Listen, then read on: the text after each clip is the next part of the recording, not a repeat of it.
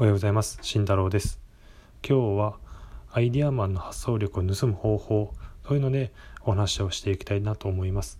皆さんの周りにもアイデアマンいると思います。一人や二人いるんじゃないでしょうか。そのアイデアマンの発想っていうのは面白くて、まあ、切り口もちょっと変わっていて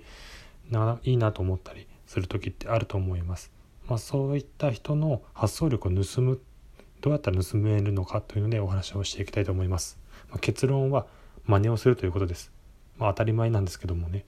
真似をするということです。じゃあその真似をしていくのにはどうすればいいのかというところですよね。アイデアっていうのは特に形があるわけでもないので何かこう作っていくっていう作業があるわけでもないのでなかなか真似をすると言ってもそこが難しいところなんですね。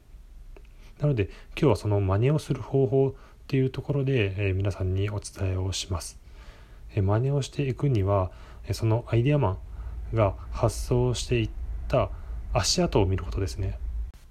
アイディアというのは最終的な形であってゴールであるのでなのでそこだけを見てもなかなか盗むことはできないし真似をすることは難しいですね。なので見るべきところというのはその足跡の部分です。その思考回路であったりとかその思考に至った理由であったりとかそういったところを、えー、しっかり、ま、本人からも聞いてしまってその、えー、足跡を真似していくっていうのが一番近道だと思っています。一番初めは自分自身の形とかがあるわけではないのでしっかり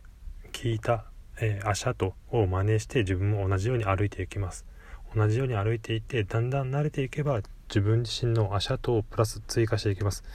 一歩今回は1歩、え追加してみる。じゃあ次は、え2歩追加してみるというような形で自分自身の新しい足跡をどんどん作っていきます。そうすればおのずと自分自身のオリジナリティのあるアイデアっていうのを、え、出していく方法っていうのが、え、できてくるかなと思いますので、え、皆さんももしよろしければ、